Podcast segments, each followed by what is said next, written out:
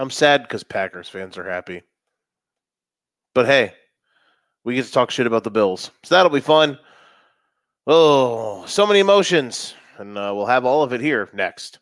For Frequency's sake, has you covered on all things sports. From the squared circle to the hardwood and the gridiron to the speedway, we've got something for everyone. Walk down the aisle with the boys from Cards Subject to Change every Sunday as they take a deep dive into everything pro wrestling. Need your gambling fix? We've got you there. Enter Pit Row with Rod Villagomez and Fast Money as we win the checkered flag with NASCAR, Xfinity, and truck race winners and props. Football Warrior style? Explore the waters of NFL DFS with DFS Deep Dive with Brian Craighead and Jordan Kernan each week. More into the science portion of the game? We've got a double dose of action there. The Professor John Bush and Dennis Michelson take you into their science lab and dissect your week in the data lab. Want an analytical take? Nick Gurl and the team at Gridiron AI come to you each week with The Lab. Need to know who to start last minute? The network's flagship show for fantasy's sake is here in a pinch. The fellas come to you live every football Sunday from 10 to 11:30 Central with the week's best DFS, gambling, and lineup advice. And wrap up your Sundays with Joe Winkle and Nick Brinks as they come to you live with Educated Ignorance looking at all the day's action.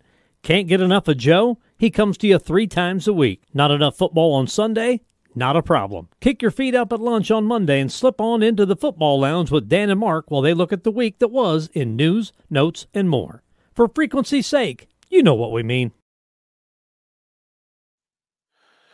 Damn right we know you know what we mean. Welcome to the Educated Ignorance Podcast. This is the Monday Night Post Show. We're going to try to be as excited as we can be because the news just broke about Aaron Rodgers, which we kind of already knew. So we're going to talk about that when we can. But what a crazy game, man. What a crazy game. The NFL, even when it all is lost, somehow they pull. Roger Goodell has the best drug on earth, man, because the NFL is a 10-hour just injection of black tar heroin into your veins. And then on Mondays and Thursday nights, sometimes you get bad, sometimes you get goods, but it's still usually craziness. And it's an emotional roller coaster. And tonight was an emotional roller coaster. So we're going to talk about all of it. We also have our week 1 Elite Eight. So our first power rankings of the season. It's not power rankings. I think power rankings are for nerdish, but I guess you can call it power rankings. So we will have our first NFL Elite Eight of the season, week 1. That should be a doozy. All of that and more. I'm excited. You know, this night kind of took a turn for the worst, but we are ready to rock and roll. So let's see if we can get in and out of here in a brisk 45-ish minutes. We're not going to go into anything other. Just going to be Monday night and the Elite Eight. Sunday's the big show. We're going to kind of scale some stuff back this year. Shout out to my Sinister Six. We're going 4-2. All after everything that happened, we're excited. So yeah, that is it. We're gonna let's get it rocking. This is the Educated Ignorance Podcast. Let's talk some ball.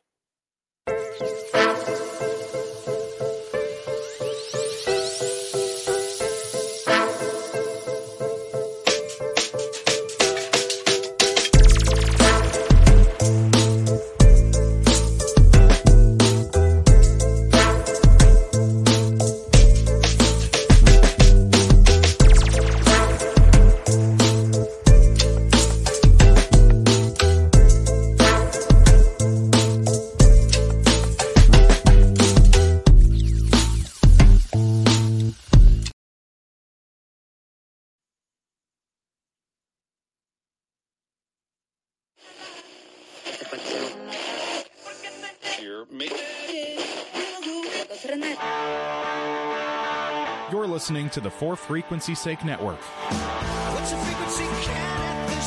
Oh yeah, what a bit of a sad night.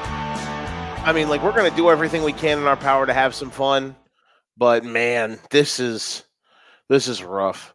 Like, I feel bad for Jets fans, and I'm a fan of a divisional rival, but I just want to hug all of you right now, as tight as I can, because man. The news pretty much just broke that Aaron Rodgers is going to be pretty much done for the year with a ruptured Achilles. So let's start there. Monday night game, Jets, Bills. We're all jacked up for it. We're all excited to see what this Jets team is going to look like. I've obviously been higher than some on the Jets. I think people all offseason were really – I think they were very outspoken on the Jets because they don't like Aaron Rodgers. So now it's going to be interesting to see how some of those people spin their takes for tomorrow on all these hot take shows about the Jets and Aaron Rodgers and all of this shit. Because the best part's going to be all, you know, it's the worst part, but I can't wait for some of these folks to be like, I told you their offensive line would be bad and he didn't even last three throws behind them. When yes, he got hurt on the play where Dwayne Brown literally basically, it looked like he got shot in the back of the head in Boondock Saints. But all things considered, it's going to be a lot of satire stuff that I'm not going to be here for. I'm an Aaron Rodgers fan. I think he's one of the greatest quarterbacks of all time. And we might have just saw his last meaningful moments as an NFL player. Because at 39 years old, a ruptured Achilles, man, it just sucks. And for what this team could have been, I mean, that's another thing, too. And again, I'm a fan of a divisional rival, but it stinks. Jordan says, JETS, Jets, cash that money line. Really does suck about Rodgers. I was excited to watch what he could do to elevate the young guys. Yeah, man, it stinks. It really does. And look, good for them that they got the win tonight. They deserved it. We're going to get into reasons why they won the game. But, yeah, where this season goes from here for the Jets, it's not good. I don't see how this is any different from last year, barring somehow you go out and get like a Carson Wentz or a Joe. I mean, and that's not going to make things much better. Yeah, man. Joe Flacco, Carson Wentz, any of your options, they're not going to be much bigger upgrades. So you're pretty much stuck at what you're at with Zach Wilson, and Zach Wilson wasn't good tonight. And that's what you know Zach Wilson's not good. It's why they went and they swung for the fences and got Aaron Rodgers, because it would help the ceiling be a bit unlimited to a degree. But so, yeah, all in all, this is really, really shitty. And I feel bad. It's a good thing, I guess, that tomorrow's stuff is going to, I think the shift is going to be our second topic here. Probably third topic, actually, when we're looking at this from this game's perspective, compared to the Rodgers stuff. Cause the Rodgers stuff, it's kind of in and out. Their season's cooked. Will he play again? You know, all that type of stuff. Some folks will try to be sick and gnarly and bring up schematics with the injury. But at the end of the day, you know, this is gonna be I feel for Jets fans. I really do. This is a brutal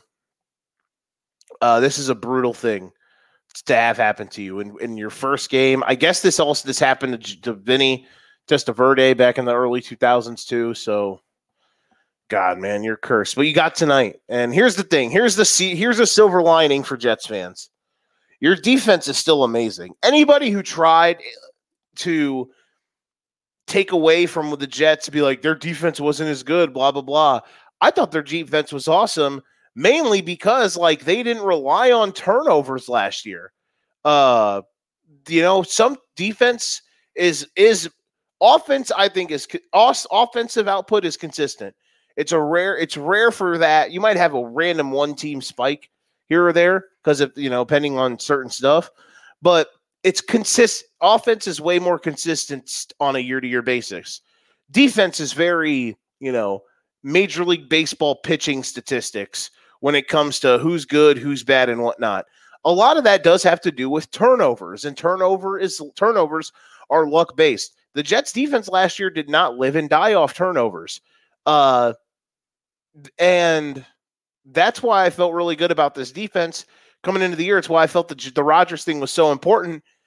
And, yeah, their defense tonight was great. And, yes, the gift that keeps on giving. We're going to talk about him in a little bit. But the Jets' defense is really good, guys. And the Williams bros, Quincy and Quinnen. Quinnen was great. Their D-line has guys everywhere. Jermaine Johnson, Florida State guy. John Franklin Myers was in there. Their secondary is good. Sauce Gardner didn't have a great game, but Stephon Diggs is a hell of a cover. I always feel like I underrate that guy. He's really good. Diggs went nuts. DJ Reed is solid. Jordan Whitehead had a career night, 3 picks, but their defense is really good. CJ Mosley. So they are going to be fine on that end. But the problem is they're going to have to win games, which they did tonight. They won a game tonight. Tonight was a page out of the 2006 Bears.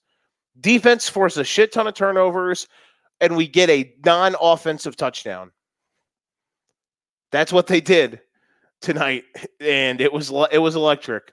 So yeah, I want to make sure.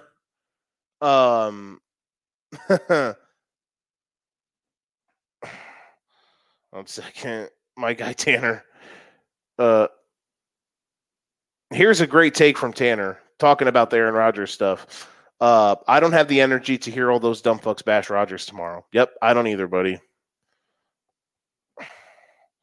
All this, I'm just replying to him. I'm sorry. This is live, guys.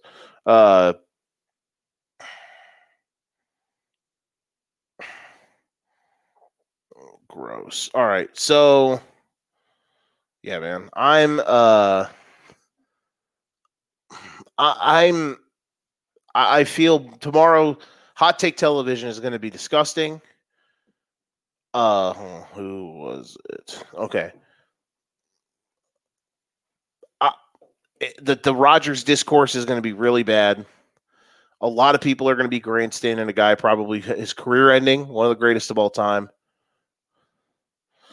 And yeah, man, it stinks. It stinks. So with all that, let's actually change the subject. Something that's going to cheer me up. Because on the seventh day, the Lord rose, or the Lord rested, and when he rested, he said, fuck the Bills. Oh, that was great. Real quick, Will in the comment section. This was a close game. I didn't even think the Jets had the chance when Rodgers went down. Yeah, man, it felt like we were all watching our own funeral for a bit. That's what I felt. That's what it felt like. And shout out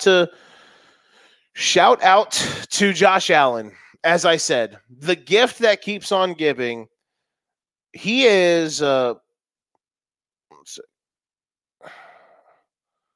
y'all.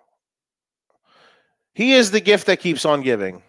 Josh Allen is honestly, so I have a graphic that it might be in here somewhere, but I don't want to go look for it. No, I probably couldn't pull it up in StreamYard. Here's a famous quote from last year. Great insight from a guy after the Vikings game. Remember the Vikings game last year? That Jordan Jefferson crazy one-hand catch, 4th and 18. Vikings didn't score, but then Josh Allen fumbled in his own end zone. The Vikings recovered it and went to OT. And then Josh Allen threw a meaningless interception. He also threw an interception in regulation that was really bad. And to end the game in overtime, he threw an interception as well to end the game. Here's a great quote from a podcaster. His ceiling is as high or higher than any quarterback that's ever played, but his floor is the depths of hell. Depths of hell. He gives, but he takes away. The problem is when he takes away, it's the most cataclysmic error that you could ever imagine. I said that. I said that last year, the Vikings game. Tonight was 1,000 times worse. Each interception was worse and worse and worse than the one before. He's just trying, again, another one of those situations where he's trying to fit the world's largest square peg into the most non-existent round hole that's ever existed. He's throwing arm punts down the field into double coverage. Josh Allen has major fuck it. He's down there. Fuck it. X insert name here is down there somewhere attitude. Those are his vibes. His vibes are roll out, put a blindfold on and say, all right, that boy down there somewhere, let's chuck it. That's Josh Allen's vibes. He rolls out of bed with that mentality. And the third pick, he's just staring down a deep curl route for an hour and a half, and Whitehead comes over and picks it. And then the fumble. It's beautiful yakety sacks, Mark Sanchez butt fumble type, Josh Allen gloriousness, where it's him bumbling and fumbling and stumbling all over the place, and does, you know, he gives the ball away. It's why the Jets won, because I know the Bills came back to tie it, but that put the game into OT.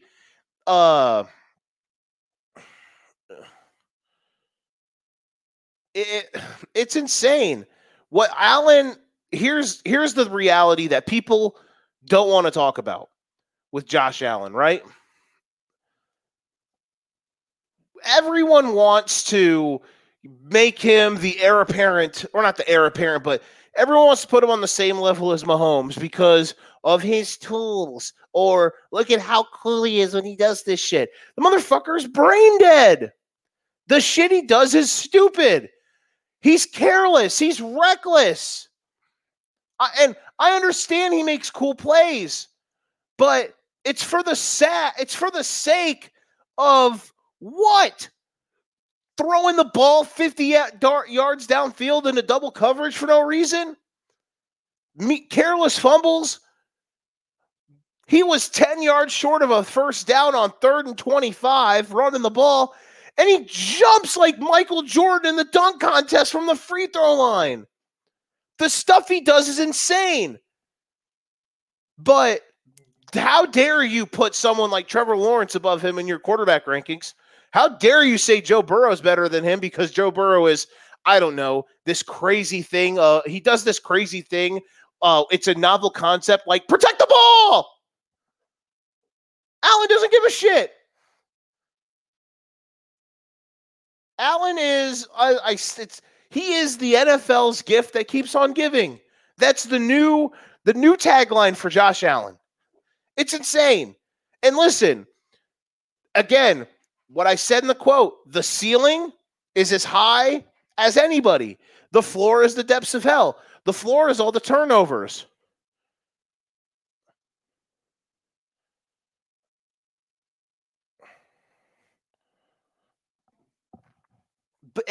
But the ceiling, the 2-minute drill to take it to overtime, they don't use a timeout. I guess they use one timeout. They use the middle of the field the entire time. They never go out of bounds. Easy money, man. That's how good he can be. Like when he's dialed in. But man, we put the cart before the horse with these guys way too much. And again, this isn't I'm not trying to overreact on a micro, macro. I'm bad with that, but just I'm not trying to overanalyze one game. But again, it's kind of like with the Bears yesterday. Some of my friends are telling me you're overreacting for one game, blah, blah, blah, and whatnot.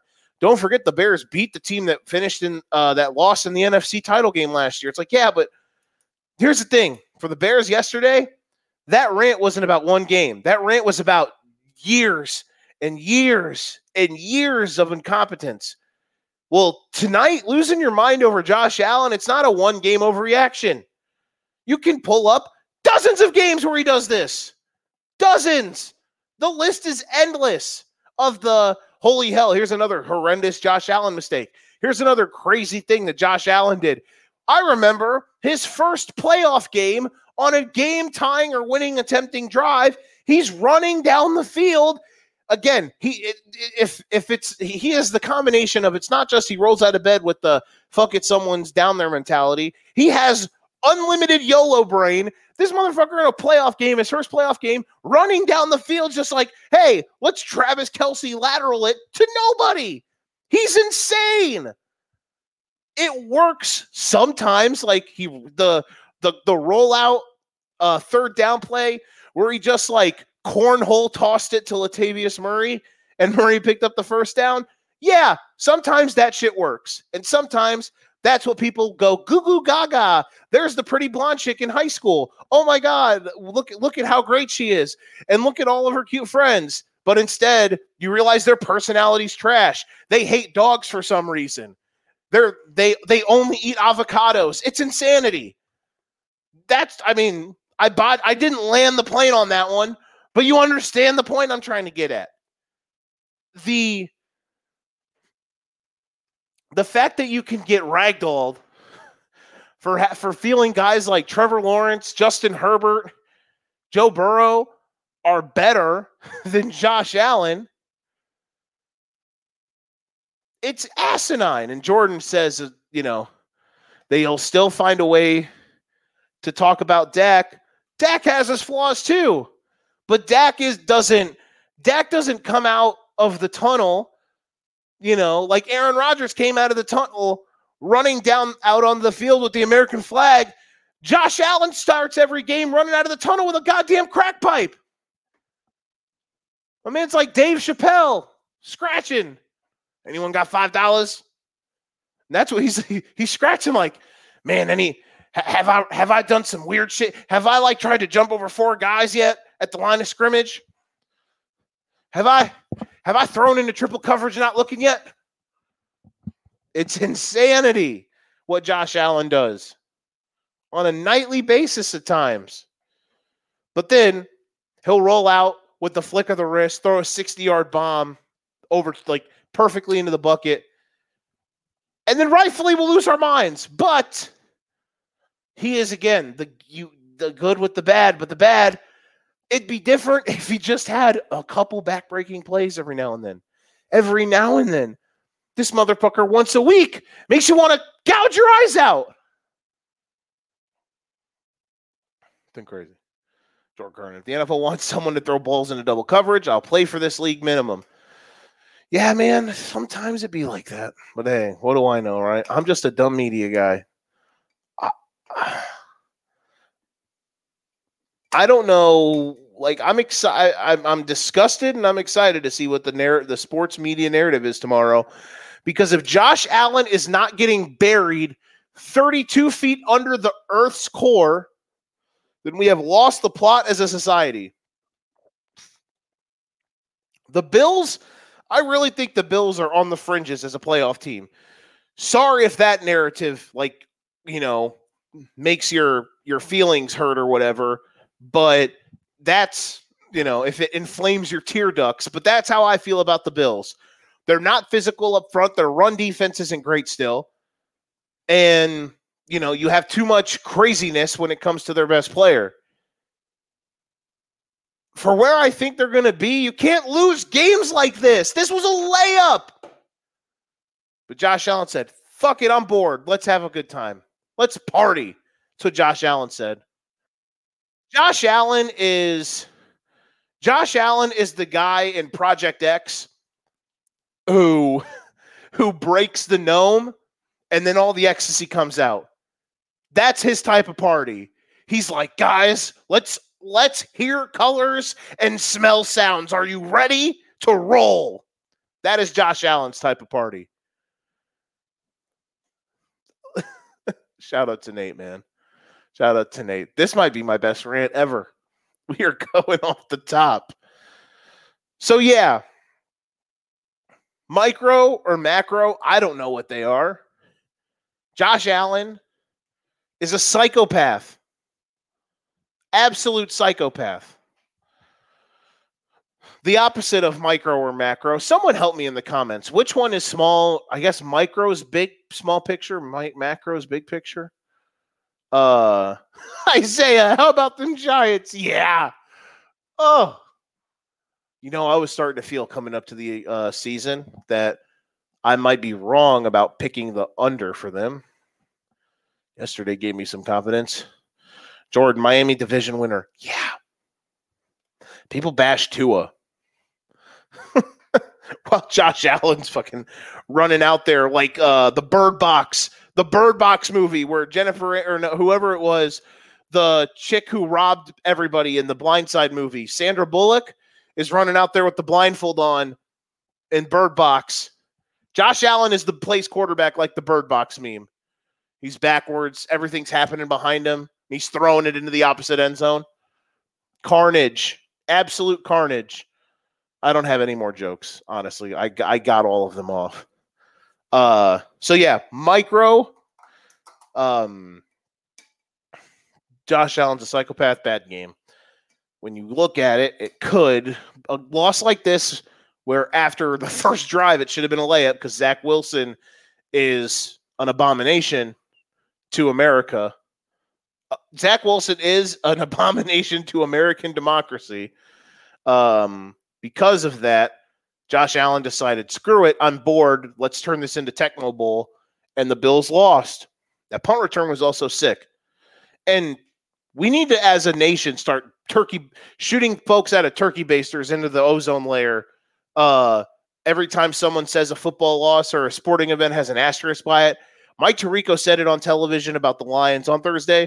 And then the dude said the punt return tonight should have an asterisk because the refs missed a tripping call. Listen, man, in that building on this day, if that ref threw the flag for the tripping call on the punt, them officials would have been assassinated on live television. Like there would have been, we would have been talking about like the MetLife Knoll or something, if you know what I'm talking about. So yeah, we would have had some wild stuff go down, but regardless, yeah, tough one for the Bills. I'm happy for Jets fans, even though I'm a Dolphins fan, because I felt so bad for you about 3.5 hours ago. But unfortunately, your season's cooked. Now, if you can run the ball, and if Zach Wilson is like, doesn't just give the other team the football, maybe you can go 500 again. But good luck. Again, I feel terrible for him. All right. Whew, that was fun. That went longer than I expected, but man, we got some good takes off in that one. Okay.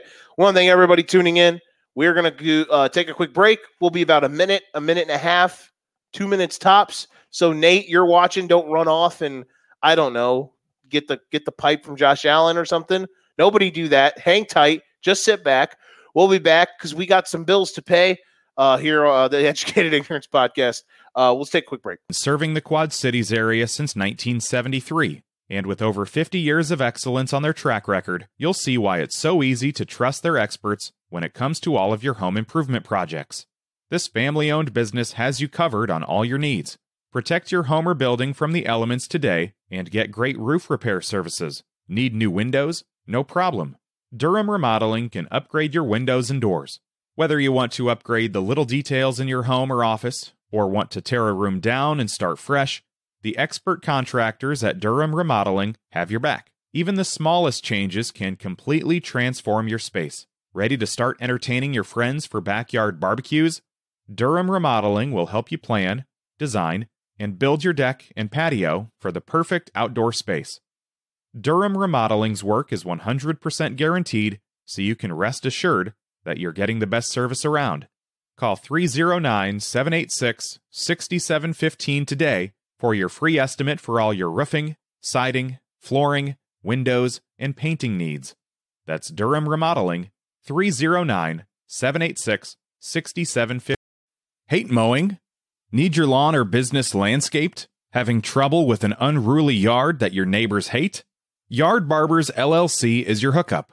Mowing, weeding, edging, trimming, aerating, fertilizing, haul away, they can do it all. And they aren't just good for your summertime yard blues.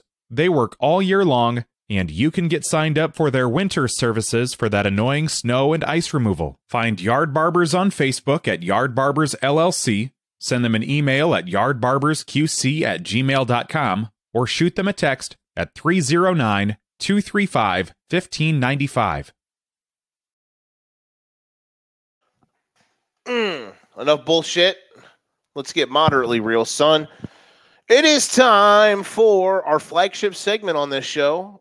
The Sinister Six, you could kind of say is, but we shout out to the Sinister Six because we went 4-2 this week. Shout out to Josh Allen for cashing that Jets 2.5. So we are going back to our Elite Eight. Last week was our Week 0 Elite Eight, or 2 weeks ago, I guess we did that. My apologies. Just for people that were curious, our Week 0 Elite Eight was Bills, Cowboys, Lions, Niners, Jags, Eagles, Bengals, Chiefs. That's 8-1.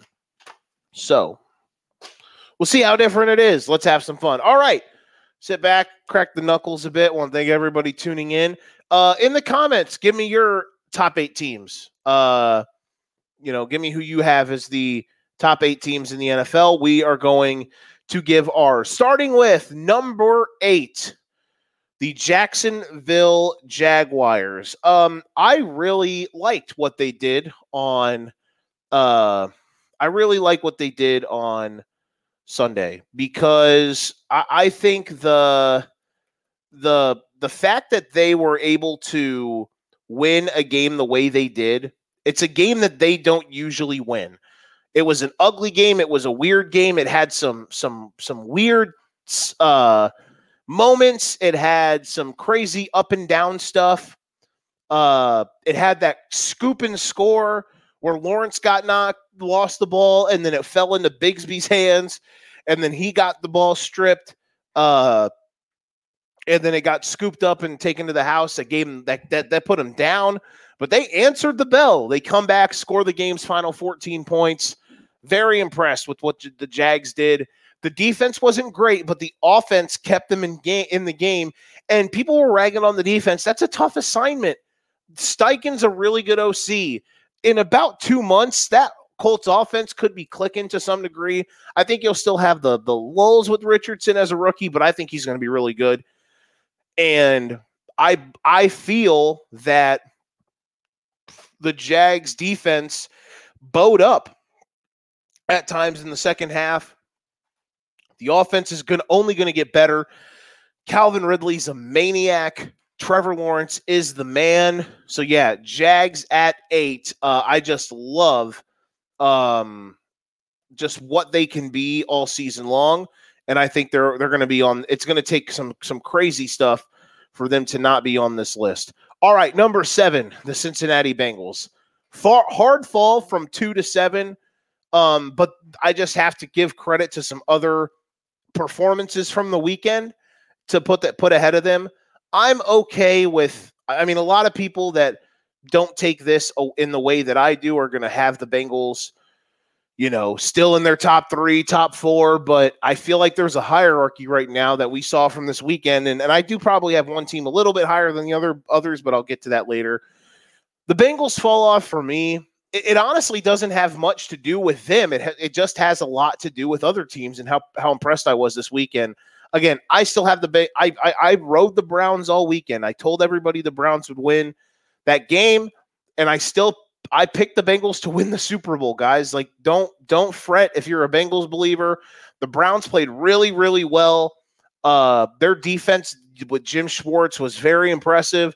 Burrow hadn't practiced in a long time. The game was in nasty conditions. So, it was just different. It was different looks. It was different stuff that the Bengals really weren't used to, and the Browns took advantage of it. If you're selling Bengals stock because of last week, then I will gladly buy it. You can DM me. My DMs are open to anybody and everybody. You feel free to come in here and come and sell me your Cincinnati Bengals stock. I will gladly take all of it. I think they're going to be just fine. A couple quick comments. None of these are related to the teams we talked about yet. My guy Austin said, I know I'm late, but Rodgers already? Yeah, very sad.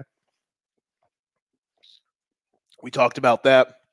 Nate says, I like the Falcons. They were solid. I need to see more on offense, though. And he said the Packers defense looking right, too. I need to hold the jury out on the Packers until I see them play teams that are creative offensively and like well coached, like Nate, your Atlanta Falcons. I might be hammering the Falcons. I need the sharps of Vegas to bet the shit out of the Packers so I can just get all the points in the world on Atlanta by whenever I put my Sinister Six out, by the way. So, Nate, if you can help move some lines for me, I need you to call some bookies and tell them to like get people to buy the Packers so I can try to get the Falcons at like +2 or 2.5. So that's where I'm at. Number 6, moving on.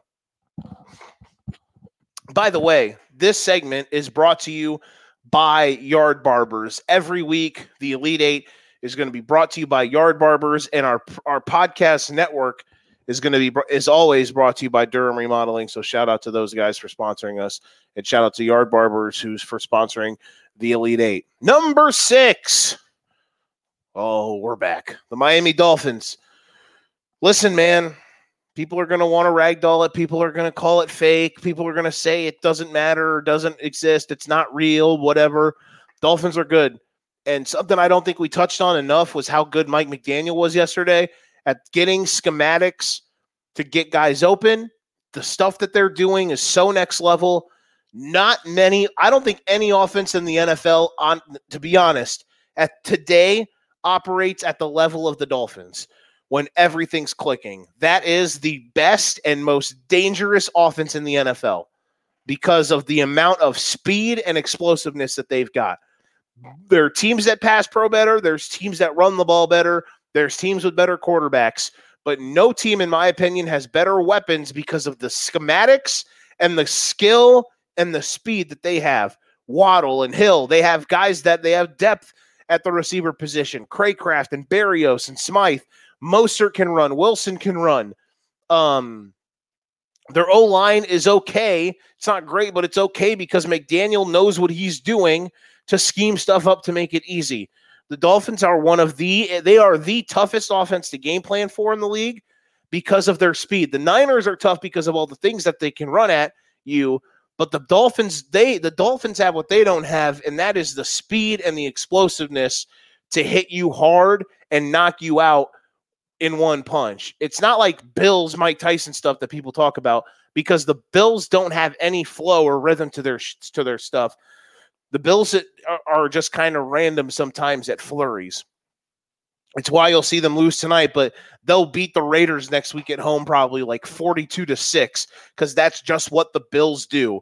When they roll, it's an avalanche. But the Dolphins are the excellence of just execution and not talking. I mean, they execute, but I'm talking about like execution as in guillotine, chop your head off. Like you blink and you make one wrong step and you are done because that's how good they are. And I do think their defense is going to get much better. Listen, yesterday wasn't great by any means, but Vic Fangio is too good to yesterday be an indictment or the norm. Yesterday, I think, is just the floor of what their offense is or their defense is going to be, and I think that they are going to go only up from here. They play the Patriots this week too, so they could have a day.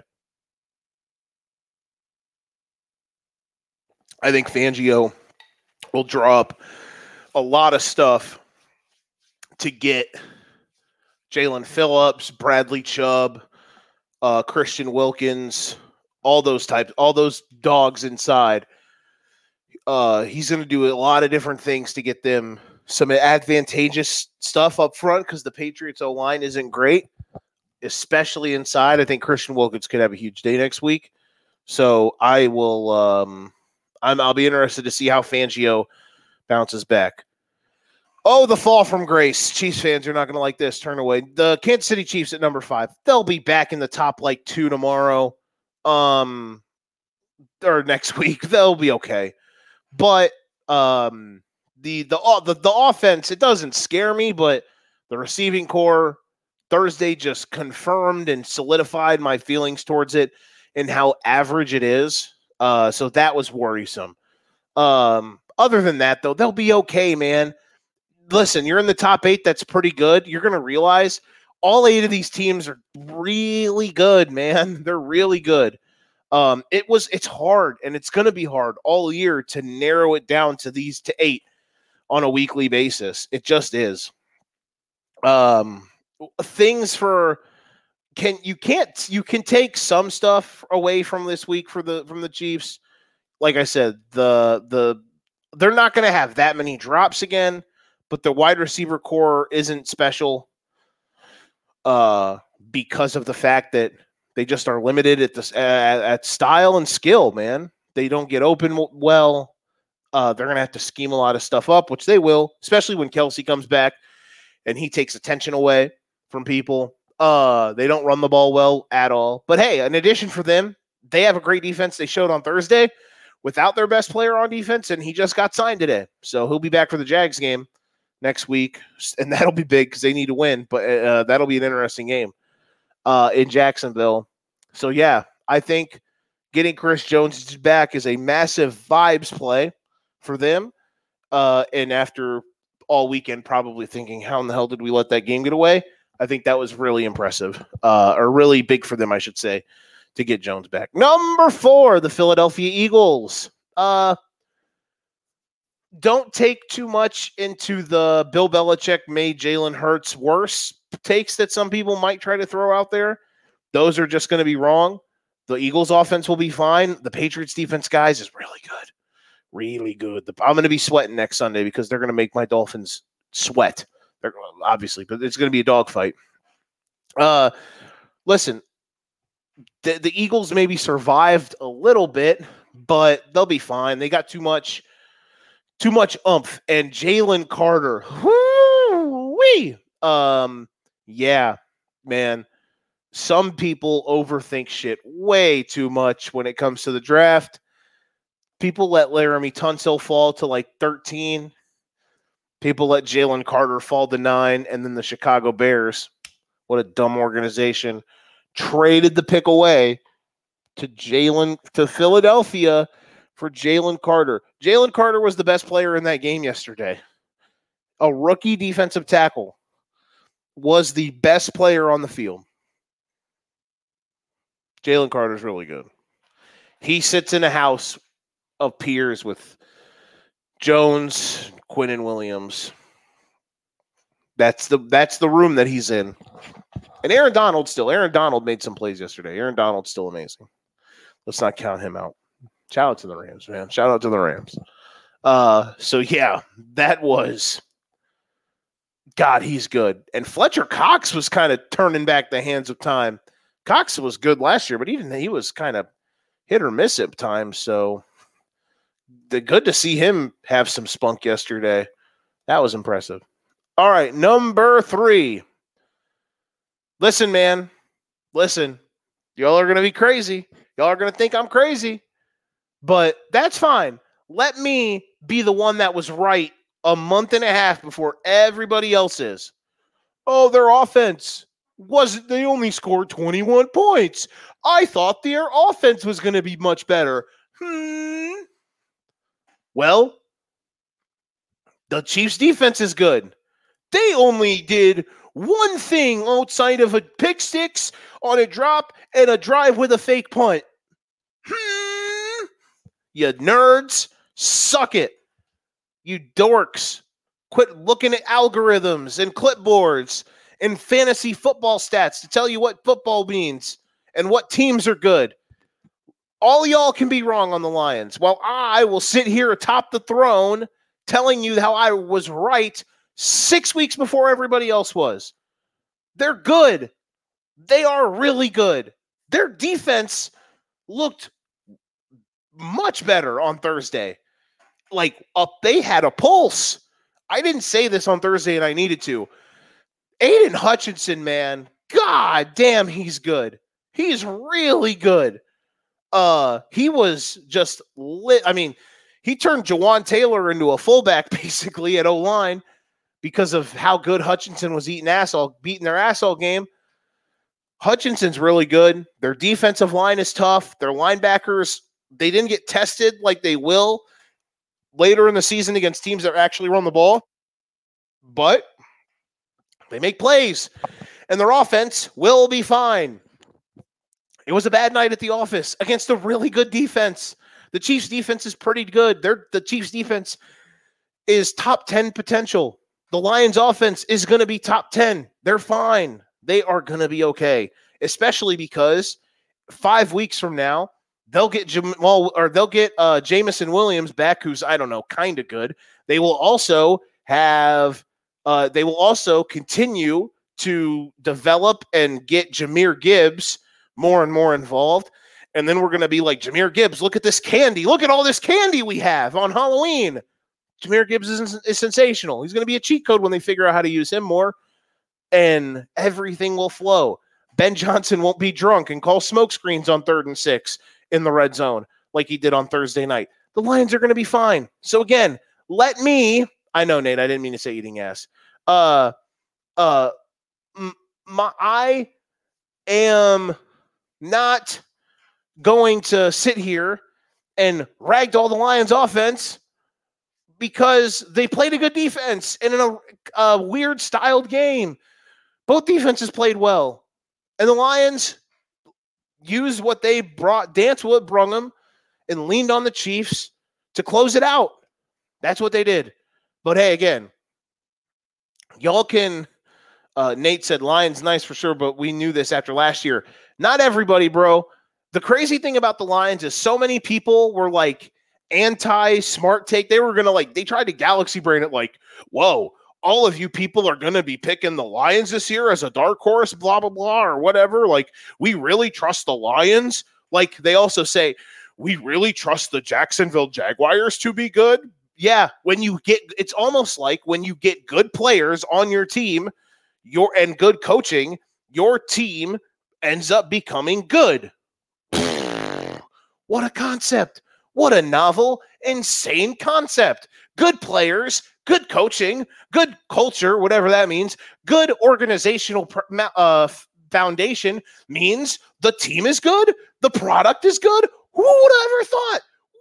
Weird. But no, it's like the Jags are the Jags and the Lions are the Lions because I'm dumb and have to not be able to form my own opinion, says insert media per personality here. Like, I don't get it. So everybody wanted pseudo take their way out of thinking the Lions were good.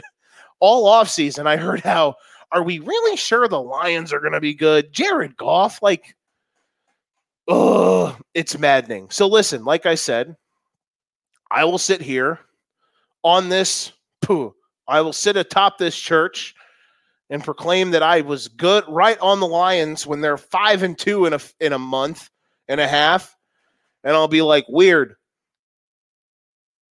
It's almost like it was right in front of your face.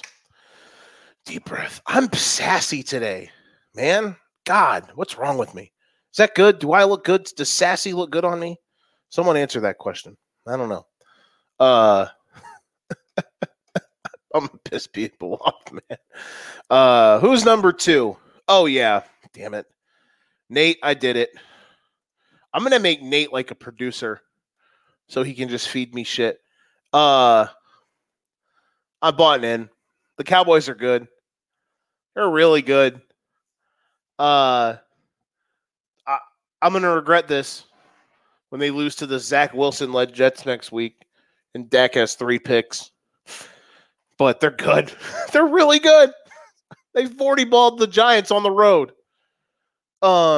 Their defense is insane. Probably the best in the league. Them and the Jets are 2 of the best defenses in the league. But they are clearly have the firm grip on number 1. And their offense will only get better.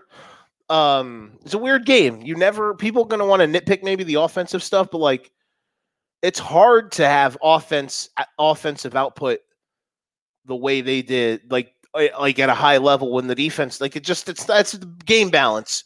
It always, trust me, it's just, it's one of those weird vibes things. You have to just agree with me on this one. So they use Pollard in nice ways. Then that'll only get better because he's going to be more of a feature. And yeah, man, that defense is nasty. They have depth. They are too deep at – he said – looking ass, my guy. Shout out to you, Nate. He said, Dak is on bullshit this year for peace with comments like that. Hey, man, Dak is fine. I'm a Dak guy. The Cowboys would be irrelevant if it wasn't for Dakota Prescott. Does he have a ceiling? Yes. And if he didn't play for the Cowboys, though, people would like him a lot more. But yeah, I told myself all offseason, don't buy into the Cowboys until they prove it to you. They didn't beat the Niners last night, but they beat the Giants, and they own the Giants, but damn it, they beat the brakes off of them, and it was fun. I had fun watching it. It looked like Georgia versus, a middle-pack Big Ten team or, a middle-of-the-pack SEC team. It looked like Georgia versus... if Georgia rolled out of bed, I'll say last year's Georgia team, because this year I don't know yet. They played UT and Allman in the first 2 weeks, and Allman doesn't even have a football program right now.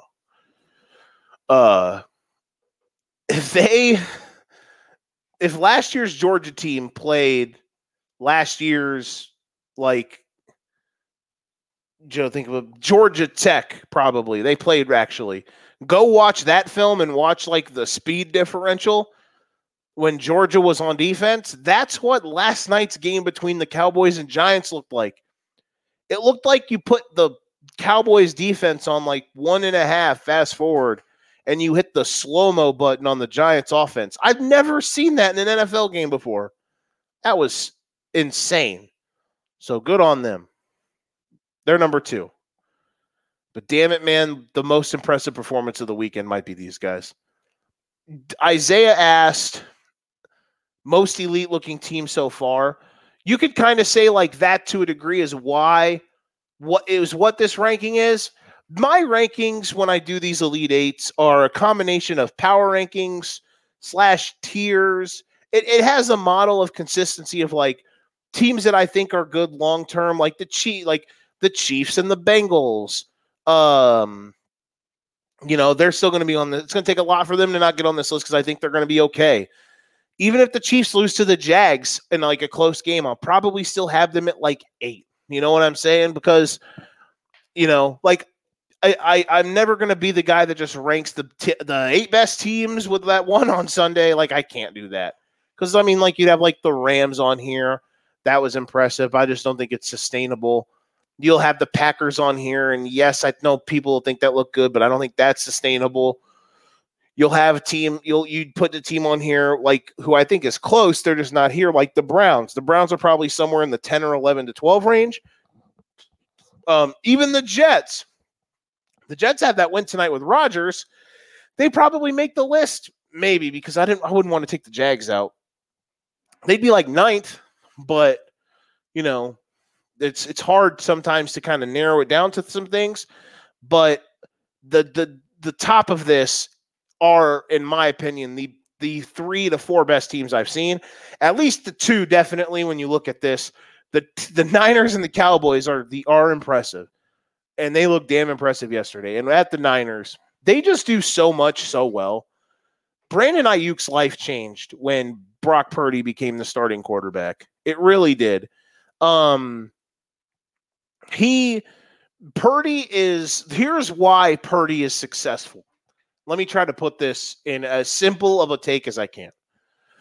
Brock Purdy is successful because in this offense, let me rephrase this. Here's why Purdy, it's not that why he's successful. Here's why Purdy is the best version of this offense for Kyle Shanahan without having a true force multiplier quarterback. Like a Pat or a Burrow or even a Josh Allen, obviously. He's still pretty good, guys. I just think it's gnarly how we let him get away with stuff. Or if they had a Trevor Lawrence or if they had a Lamar Jackson, you know what I'm saying? Here's the thing with Purdy. Purdy has a hefty – Purdy will give you the on-time, on-target stuff in the schedule, in the script of the Shanahan-style offense – that you need for it to work. But then he will also give you an extra element that nobody else we've seen run it. We didn't. I mean, Trey Lance in the limited access we saw never gave it to you. You never got it from Jimmy G. He doesn't have the juice at the with the arm, and he doesn't have that much mobility to be able to give you the juice to stretch the ball.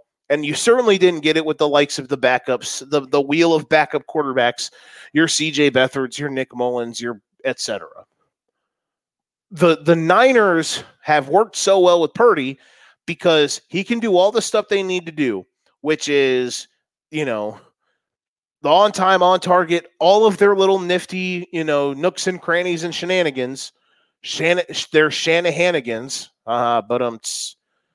and then he also has that itty tiny bit of YOLO in his game, not the infinite bound wisdom, you know, all seven C's combined, plus the population of Bikini Bottom amounts of YOLO that Josh Allen has. But Brock Purdy has just enough to sometimes be like, fuck it, I can make that throw that I probably shouldn't try, but I can make it. And you get the play where, yeah, he'll hit the layups and he'll hit certain things, but then he'll sit back there, step up in the pocket, and then let that seed down the sideline rip to Brandon Ayuk. And Ayuk goes up and mosses a defender in the end zone for 6 like he did on Sunday. That is the stuff that you did not get with Garoppolo, that you did not obviously get from any of the other tryhards when Garoppolo was hurt. But that is why the Niners offense is at an insanely different level under Purdy, who, yes, mechanics, tools, all of that, is in middle of the road quarterback. But his ability to take risks, it's not, again, the comparison between risks and just absolute asinine craziness like Josh Allen is, it's different. It's not black and white. We're not living on the margins here. It's totally different because Allen will try to do nutty stuff for just the sake of it because, you know, it's a Wednesday. Let's get weird. You know what that means. But Purdy will take risks because it's like, man, I'm living on the edge here, but I can go for it. Let me try this. And he's not there. Let me put it this way. There's a difference between taking risks and being reckless. Purdy's not reckless. He takes risks. He takes chances. And that gives them the opportunity to stretch the ball. And that's why the Niners offense looks completely different under Purdy than it ever did with Garoppolo. And it's why the Niners ceiling is higher. They can go and they don't have a cap on how they can win games against certain teams because Purdy gives them an element that is just, it's insane, man. Ayuk never had games like he did at the end of last year and then on Sunday with Garoppolo. But that's because Purdy didn't put the ball in spots where he could let those types of skill guys go get it. Their offense is still extremely tough to defend just off of the scripted stuff and how they manipulate the field, you know? Like, the thing I always say is the Niners are so good because not only do they make you defend the 120 or 116 yards north and south, they make you guard the 52 1/3 or whatever it is, east and west. You have to guard all of it at all times. It's all open with this Niners offense. But Purdy takes the risks and will take chances to stretch the ball downfield. And, you know, he can hit a home run. If you throw Garoppolo was singles, doubles all the time. You know, and you had the Kansas City Royals circa 2015 keep the line moving in order to win. With Purdy, you're hitting some gaps. You're finding some holes. You're stealing a few bases. And then all of a sudden, when the pitcher throws a cement mixer and leaves it hanging middle, you're taking that and hitting the shit out of it 450 feet. That's what Purdy does, and that's what makes this offense so good. Not only, and obviously Christian McCaffrey, though, too, he was great yesterday. But that's the type of stuff that Purdy can just do at the quarterback position. And that's just at 1/5 or 1/6 of the skill guys they have that are so good. And that doesn't even get to the defensive side of the football, which was so dominant yesterday and just took advantage of the Steelers' lack of competence on the offensive side with Matt Canada. Yeah, the Niners are good, man. They are really, really good. So that's the Elite Eight. Niners at 1. Cowboys 2, Lions 3, Eagles 4, Chiefs 5, Dolphins 6, Bengals 7, and Jags 8. We will take one last quick break. We'll come back to wrap things up. This was the Elite Eight week number one, presented by our friends at Yard Barbers. Need your lawn or business landscaped? Having trouble with an unruly yard that your neighbors hate? Yard Barbers LLC is your hookup.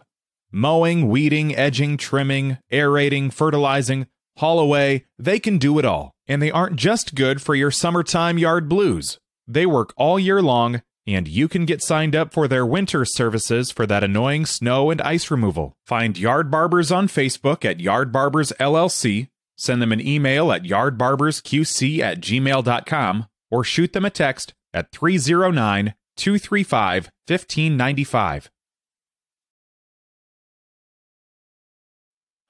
Shout out to our boys and our friends, the boys and girls of Yard Barbers LLC. Thank you for sponsoring this week's edition of the Elite Eight. And I know I said 45 minutes, but hey, we're coming in right at a crisp hour. Oh, we had some fun takes. We had some fun banter. These live shows, man, they're on fire right now. This week, the Sinister Six show is up in the air on what day it'll be. My girlfriend, my lovely lady, is celebrating her birthday on Thursday. So we are not going to be watching the Thursday night game live or doing the Sinister Six show, Thursday night game recap afterwards.